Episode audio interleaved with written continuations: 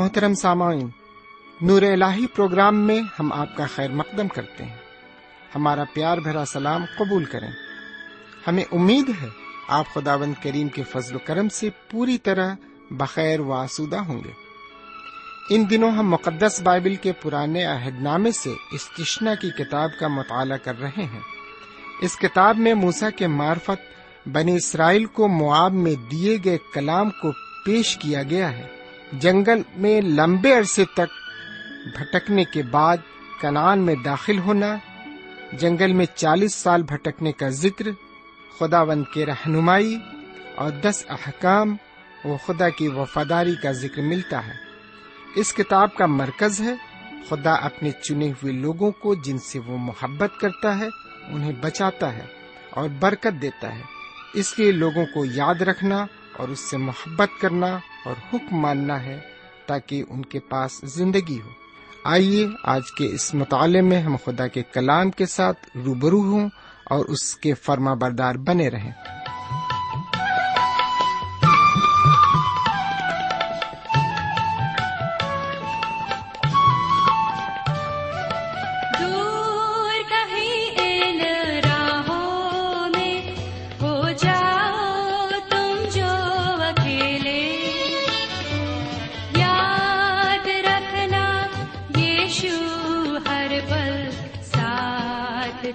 چلتا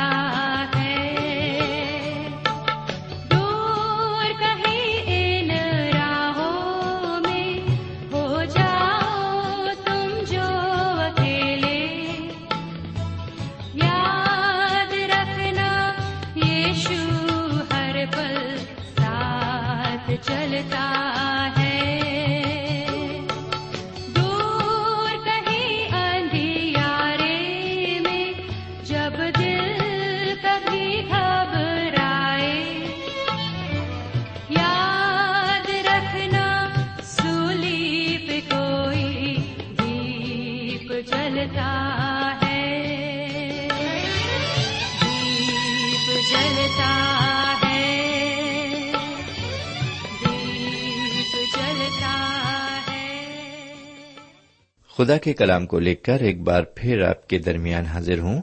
سلام قبول فرمائیے۔ امید ہے کہ آپ پوری طرح خرافیت سے ہوں گے، کیونکہ میں بھی آپ کی دعاؤں کے عوض اور خدا کے فضل و کرم سے بالکل ٹھیک ٹھاک ہوں۔ سامعین، تو آئیے ایک بار پھر ہم خدا کے کلام کی طرف متوجہ ہوں۔ اور سنیں کہ خدا و تعالی آج ہمیں اپنے کلام کی معرفت کیا سکھانا چاہتا ہے، لیکن ایک چھوٹی سی دعا کے بعد ہم دعا مانگے ہمارے پاک پروردگار، رب العالمین، ہم تیرے تہ دل سے شکر گزار ہیں کہ تو نے ایک اور موقع ہمیں عطا فرمایا ہے تاکہ ہم تیرے کلام کو ایک بار پھر سن سکیں۔ آج جو کچھ ہم سنتے ہیں وہ ہماری زندگی میں پوری طرح سے اتر جائے۔ یہ دعا ہم اپنے حضور کریم، جناب سیدنا یسو مسیح کے وسیلے سے مانگتے ہیں۔ آمین۔ سامعین، آج ہم اس تشنا کی کتاب کے اکتیسویں باپ کو آپ کے سامنے رکھتے ہیں۔ یہ باب حضرت موسا علیہ السلام کی آخری تقریر کا باب کہلاتا ہے۔ دراصل اب ہم اس تشنا کی کتاب کے آخری حصے میں پہنچ رہے ہیں۔ یہاں پر حضرت موسا علیہ السلام کی تعریف میں ایک گیت پیش کیا گیا ہے۔ یہ گیت اس کتاب کے اکتیسویں باپ سے لے کر چوتیسویں باپ تک ہے اور یہ حضرت موسا کی پانچویں تقریر سے شروع ہوتا ہے۔ یہاں پر ایک بات اور قابل غور ہے، وہ یہ کہ اب ہم حضرت موسا علیہ السلام کی زندگی کے آخری دور میں قدم رکھ چکے ہیں۔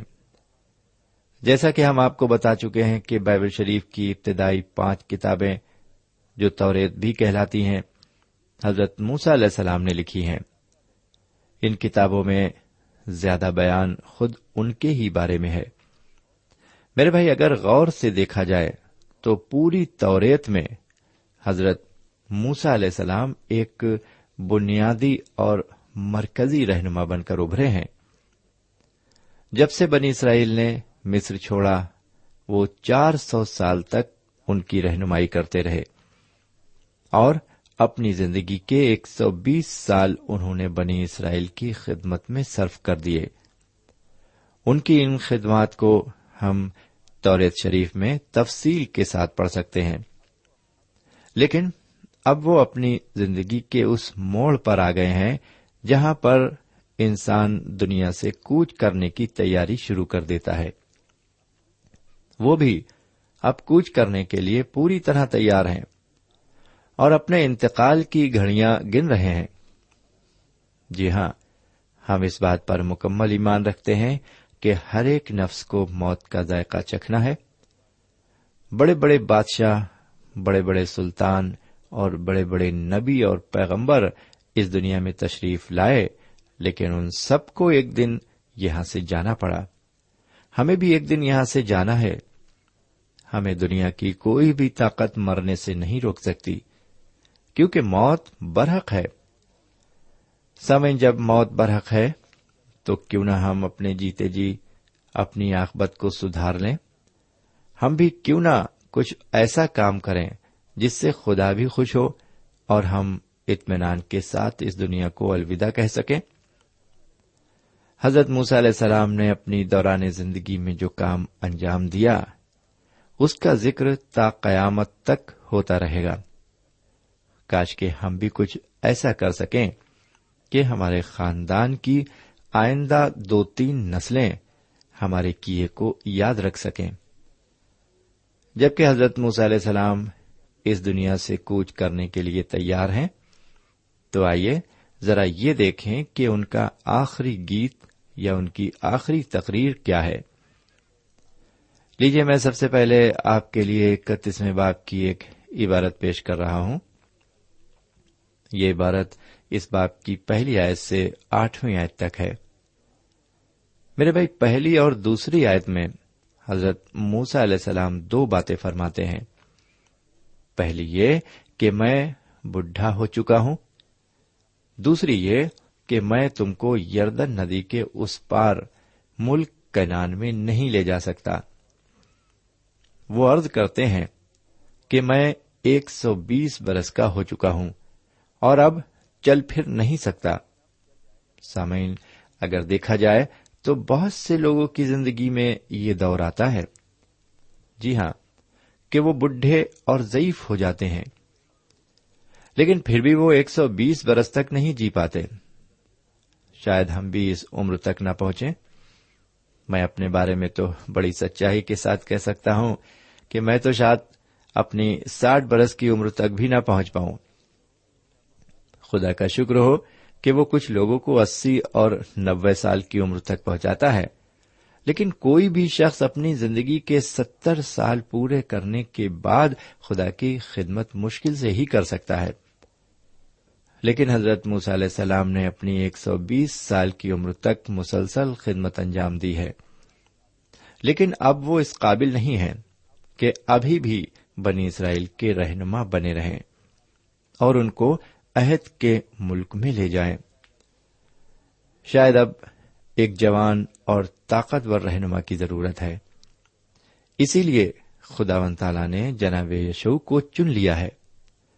وہ ایک سچے مومن ہونے کے ساتھ ساتھ ایک بہادر انسان بھی ہیں۔ آگے جب ہم تیسری آیت کو پڑھتے ہیں تو وہاں پر بتایا گیا ہے کہ حضرت موسا علیہ السلام نے یشو کو نہیں چنا ہے۔ بلکہ خدا نے یشو کو چنا ہے۔ سمین اگر حضرت موسا علیہ السلام کے ہاتھ میں یہ چناؤ ہوتا تو وہ جناب یشو کو اسرائیلیوں کا رہنما ہرگز نہ چنتے۔ ہو سکتا تھا کہ وہ یشو کے مقابلے میں کالب کو اسرائیلیوں کا رہنما چنتے، کیونکہ جناب کالب جناب یشو کے مقابلے زیادہ ہوشیار اور طاقتور تھے۔ یا یہ بھی ممکن تھا کہ حضرت موس علیہ السلام اپنے کسی بیٹے کو اسرائیلیوں کا رہنما بنا دیتے، جیسا کہ انہوں نے فرون کے خاندان میں ہوتے دیکھا تھا۔ مفہوم یہ کہ جناب یشو کو اسرائیلیوں کی رہنمائی کے لیے خدا نے مقرر کیا۔ میرے بھائی، یہاں پر ہمیں جو سب سے بڑا سبق ملتا ہے، وہ یہ کہ خدا کا کوئی بھی کام کسی انسان کا محتاج نہیں ہے۔ وہ کسی سے بھی اپنی خدمت لے سکتا ہے۔ وہ ہر شخص کو ایک کام کے لیے استعمال کرتا ہے۔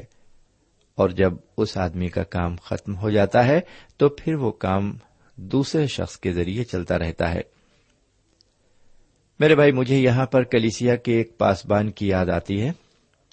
یہ پاسبان کافی عمر رسیدہ تھے، لیکن پھر بھی پاسبانی کا کام چھوڑنا نہیں چاہتے تھے۔ ان کا کہنا تھا کہ اس کام کو میری بہت ضرورت ہے۔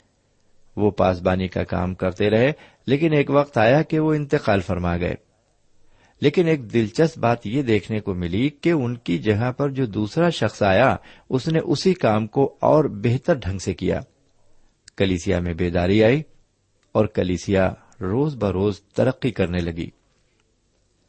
ہم اپنے لیے بھی اکثر یہ سوچتے ہیں کہ اس کام کو ہمارے سوا کوئی اور اتنی اچھی طرح نہیں کر سکتا۔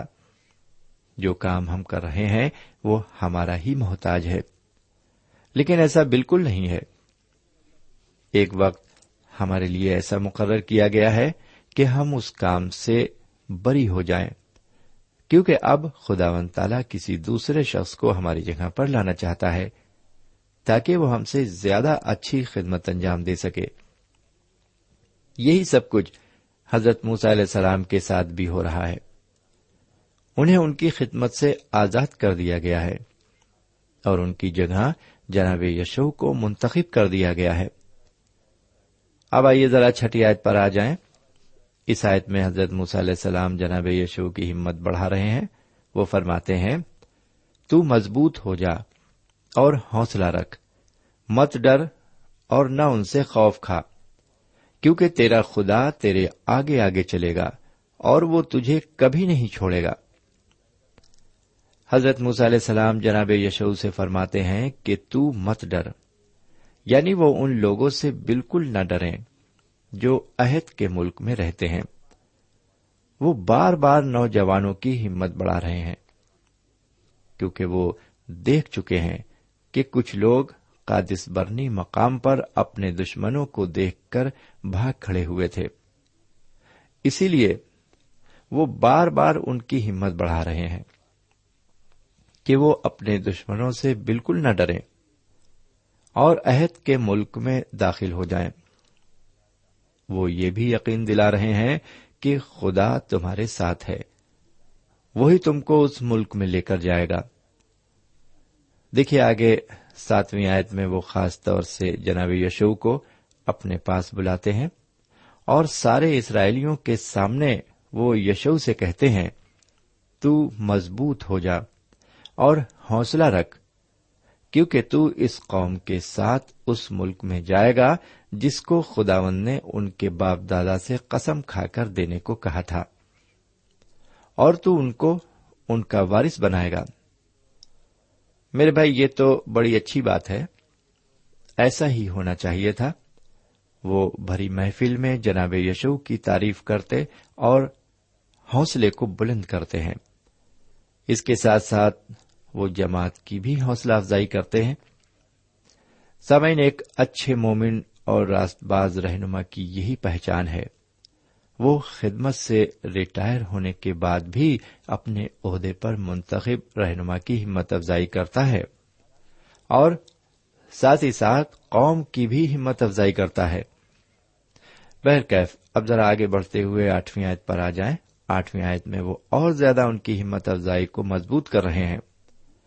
وہ فرماتے ہیں، اور خداوند ہی تیرے آگے آگے چلے گا۔ وہ تیرے ساتھ رہے گا۔ وہ تج سے نہ دست بردار ہوگا، نہ تجھے چھوڑے گا۔ سو تو خوف نہ کر اور بے دل نہ ہو۔ میرے بھائی، یہ آیت اس بات کو یاد دلاتی ہے جس کا ذکر یسیا نبی نے اپنی کتاب کے چھٹے باب میں کیا ہے، جہاں پر یوں لکھا ہوا ہے، جس سال میں ازیا بادشاہ نے وفات پائی میں نے خداوند کو ایک بڑی بلندی پر اونچے تخت پر بیٹھے دیکھا۔ میرے بھائی ازیا ایک اچھا بادشاہ تھا اور اب وہ مر گیا تھا۔ یسیا نبی نے سوچا کہ اب ملک کی حالت خراب ہو جائے گی، ایک نیا بادشاہ اس کی جگہ لے گا اور سارا ملک برباد ہو جائے گا۔ لیکن در حقیقت ہوا کیا؟ جب وہ ہیکل میں گیا تو کیا دیکھتا ہے کہ خدا ابھی بھی تخت نشین ہے اور اسرائیل کا اصلی بادشاہ ابھی بھی خداون ہی ہے؟ یہاں پر یسیا نبی نے یہ بات سیکھی کہ جبکہ اسرائیلیوں کا بادشاہ ازیا مر گیا، لیکن اسرائیلیوں کا اصلی بادشاہ ابھی بھی موجود ہے۔ وہ زندہ ہے اور زندہ رہے گا۔ مفہوم یہ کہ جناب یشو کو اسرائیلیوں کا پیشوا خدا نے مقرر کیا ہے۔ جس طرح خدا و تعالی حضرت مسا علیہ السلام کے ساتھ رہا، اسی طرح وہ جناب یشو کے ساتھ رہے گا۔ اس کا وعدہ ہے کہ وہ ان کے آگے آگے چلے گا اور وہ انہیں کبھی نہیں چھوڑے گا۔ میرے بھائی، کیا آپ یقین کرتے ہیں کہ خدا اپنے بندوں کے ساتھ رہتا ہے؟ کیا آپ یقین کرتے ہیں کہ وہ ان کی حفاظت اور رہنمائی کرتا ہے؟ میرے بھائی بہن، کیا آپ کا ایسا تجربہ ہے؟ میرے بھائی، خدا اپنے ان بندوں کی ضرور مدد اور رہنمائی کرتا ہے جو اس کا حکم مانتے ہیں۔ جی ہاں جو پاک اور فرما بردار زندگی گزارتے ہیں، وہ ہر پل اور ہر لمحہ خدا کو اپنے نزدیک محسوس کرتے ہیں۔ میرے بھائی، کیا آپ کی زندگی کا ایسا تجربہ ہے؟ جی ہاں میرے بھائی، آپ نے ضرور ایسا تجربہ حاصل کیا ہو ہوگا۔ بہرکیف، میرے بھائی، اگر ہم خدا کا حکم مانیں گے، تو وہ ہمیں ضرور سرفراز کرے گا۔ اگر ہم اس کا حکم نہیں مانیں گے، تو ضروری نہیں ہے کہ وہ ہماری مدد کرے۔ آج بہت سے لوگ ہیں جو بائبل شریف سے اچھی اچھی آیتیں چھانٹ لیتے ہیں اور اس خوش فہمی میں مبتلا ہو جاتے ہیں کہ یہ آیت خدا نے انہیں دی ہے۔ بہت سے لوگ ہیں جو استشنا کی کتاب کے اکتیسویں باپ کی آٹھویں آیت کو اور یشو کی کتاب کے پہلے باپ کی نویں آیت کو اپنے لیے کوٹ کرتے ہیں۔ لیکن شاید انہیں یہ نہیں معلوم ان آیتوں کا تعلق خدا کی فرما برداری سے ہے۔ اگر وہ خدا کے فرما بردار رہیں گے تو ان آیتوں کے مطابق خدا ان کے ساتھ سلوک کرے گا۔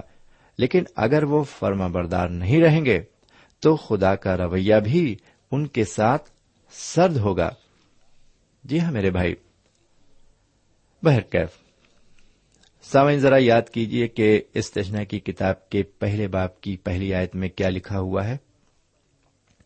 وہاں پر یوں لکھا ہوا ہے یہ وہی باتیں ہیں جو موسا نے یردن کے اس پار بیابان میں یعنی اس میدان میں، جو سوف کے مقابل اور فاران اور توفل اور لابن اور حسیرات اور ویزہب کے درمیان ہے، سب اسرائیلیوں سے کہیں۔ میرے بھائی موسا علیہ السلام نے بنی اسرائیل کے سامنے جو واز اور تقریریں پیش کی ان کو بعد میں حضرت موسا علیہ السلام نے قلم بند کیا۔ کئی لوگ ہیں جو اس بات سے متفق نہیں ہیں کہ توریت شریف کو حضرت موسا علیہ السلام نے قلم بند کیا۔ ان لوگوں میں ایک شخص گراف ویل حسن بھی ہیں، جو یہ نہیں مانتے کہ توریت شریف حضرت موسا کے ذریعے لکھی گئی ہے۔ وہ کہتے ہیں کہ پہلی پانچ کتابیں تو تواریخی کتابیں ہیں، جن کو چار سو بیسی سے کچھ پہلے لکھا گیا تھا۔ وہ یہ بھی کہتے ہیں کہ حضرت موسا کے وقت لکھائی بھی ایجاد نہیں ہوئی تھی۔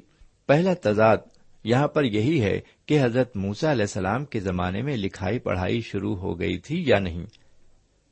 لیکن ماہر آرکیولوجسٹ نے یہ ثابت کر دیا ہے کہ لکھنا پڑھنا تو حضرت موسا علیہ السلام کے زمانے سے پہلے ہی شروع ہو چکا تھا۔ ہاں یہ بات کسی حد تک بالکل صحیح ہے کہ یہ توریت کی پانچ کتابیں پیشنگوئی کی کتابوں کے بجائے تواریخی کتابیں زیادہ لگتی ہیں۔ بہرکیف۔ ہم آگے بڑھیں اور اپنے اصل موضوع پر آ جائیں۔ اس وقت بھی جب بنی اسرائیل ملک کنان میں داخل ہونے والے ہیں، اگر ان کے دلوں میں پوری تبدیلی نہیں آئی ہے، تو خدا ابھی بھی انہیں وہاں نہیں جانے دے گا۔ خدا تعالی میرے اور آپ کے دل کی بھی حالت اچھی طرح جانتا ہے۔ اگر ہمارے دل پوری طرح تبدیل نہیں ہوں گے، تو وہ ہمیں بھی ہرگز جنت الفردوس میں داخل نہ کرے گا۔ اگر خدا ہمارے ساتھ نہ رہے اور ہماری مدد نہ کرے، تو ہم پل جھپکتے ہی نہ جانے کتنی دور خدا سے چلے جائیں۔ اور ہمیشہ کے لیے گناہوں میں ڈوب کر ہلاک ہو جائیں۔ میرے بھائی، آگے چودہویں آیت سے تیسویں آیت تک ان لوگوں کی بابت بتایا گیا ہے جو ایمان سے گمراہ ہو کر طرح طرح کی مصیبتیں برداشت کریں گے۔ ہو سکتا ہے آج کچھ لوگ یہ کہیں کہ ہم ان لوگوں میں سے نہیں ہیں۔ ہم خدا کے فرما بردار بندے ہیں۔ ہم اس کی نافرمانی بالکل نہیں کریں گے۔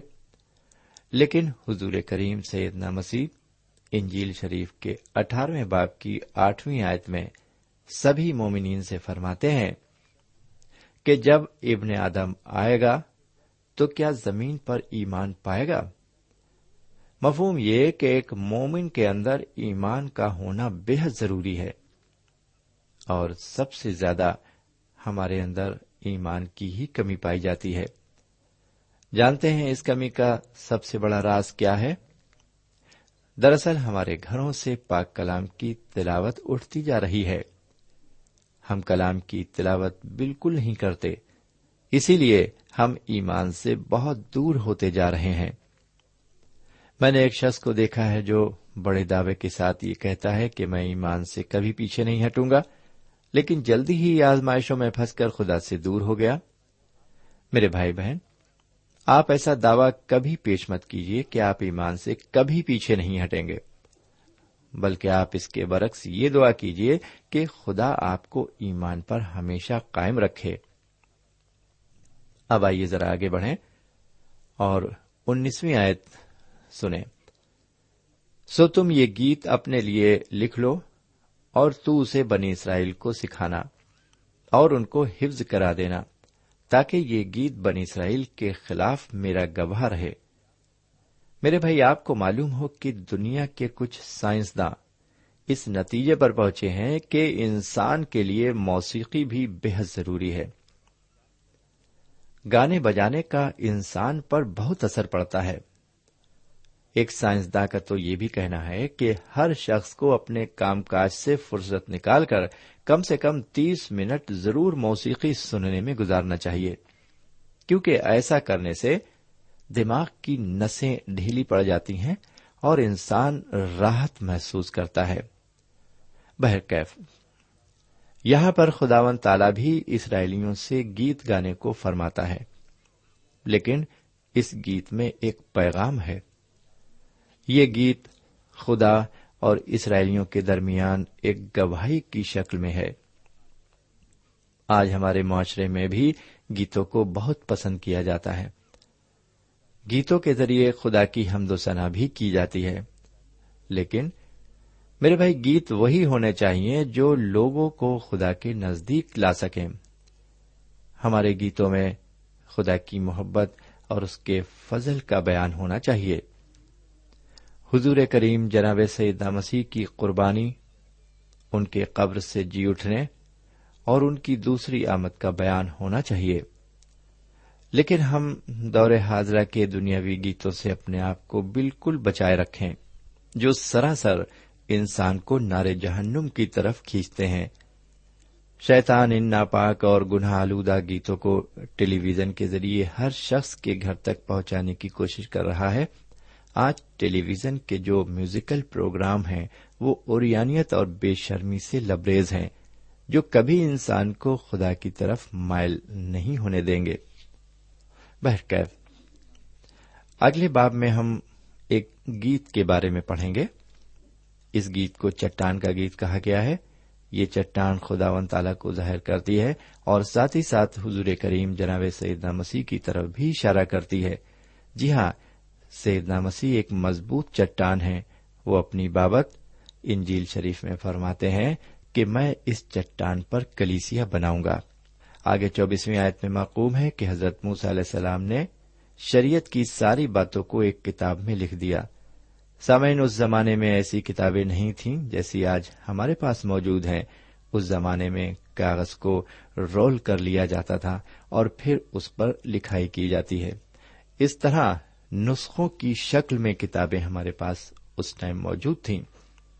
بہرکیف آواز کا مطالعہ یہیں پر ختم کرتے ہیں۔ خدا حافظ۔ سامعین، ابھی ہم نے خدا کے کلام کے ساتھ اشتشنا کی کتاب کا مطالعہ کیا۔ اس مطالعے سے آپ کو روحانی تقویت حاصل ہوئی ہوگی۔ ہمیں امید ہے آپ اپنے تاثرات سے ہمیں ضرور نوازیں گے۔ ہم آپ کے خط کا انتظار کریں گے۔ خدا حافظ۔ ہمارا پتہ ہے۔ پروگرام نور ال post box number one five seven five Sialkot, Pakistan. پتہ ایک بار پھر سن لیں۔ پروگرام نور ال پوسٹ باکس نمبر ایک پانچ سات پانچ سیال کوٹ پاکستان۔ اب آپ ہم سے ٹیلی فون اور ای میل سے بھی رابطہ قائم کر سکتے ہیں۔ ہمارا ٹیلی فون نمبر ہے nine two three four four six four zero four five seven eight. نو دو تین چار چار چھ چار صفر چار پانچ سات آٹھ۔ ہمارا ای میل پتا ہے۔ N A E M three nine four nine eight hotmail dot com N A E M three nine four nine eight hotmail dot com ہمارے پروگرام کا وقت اب یہیں پر ختم ہوتا ہے۔ اگلے پروگرام میں پھر ملیں گے۔ تب تک کے لیے اجازت چاہتے ہیں۔ خدا حافظ۔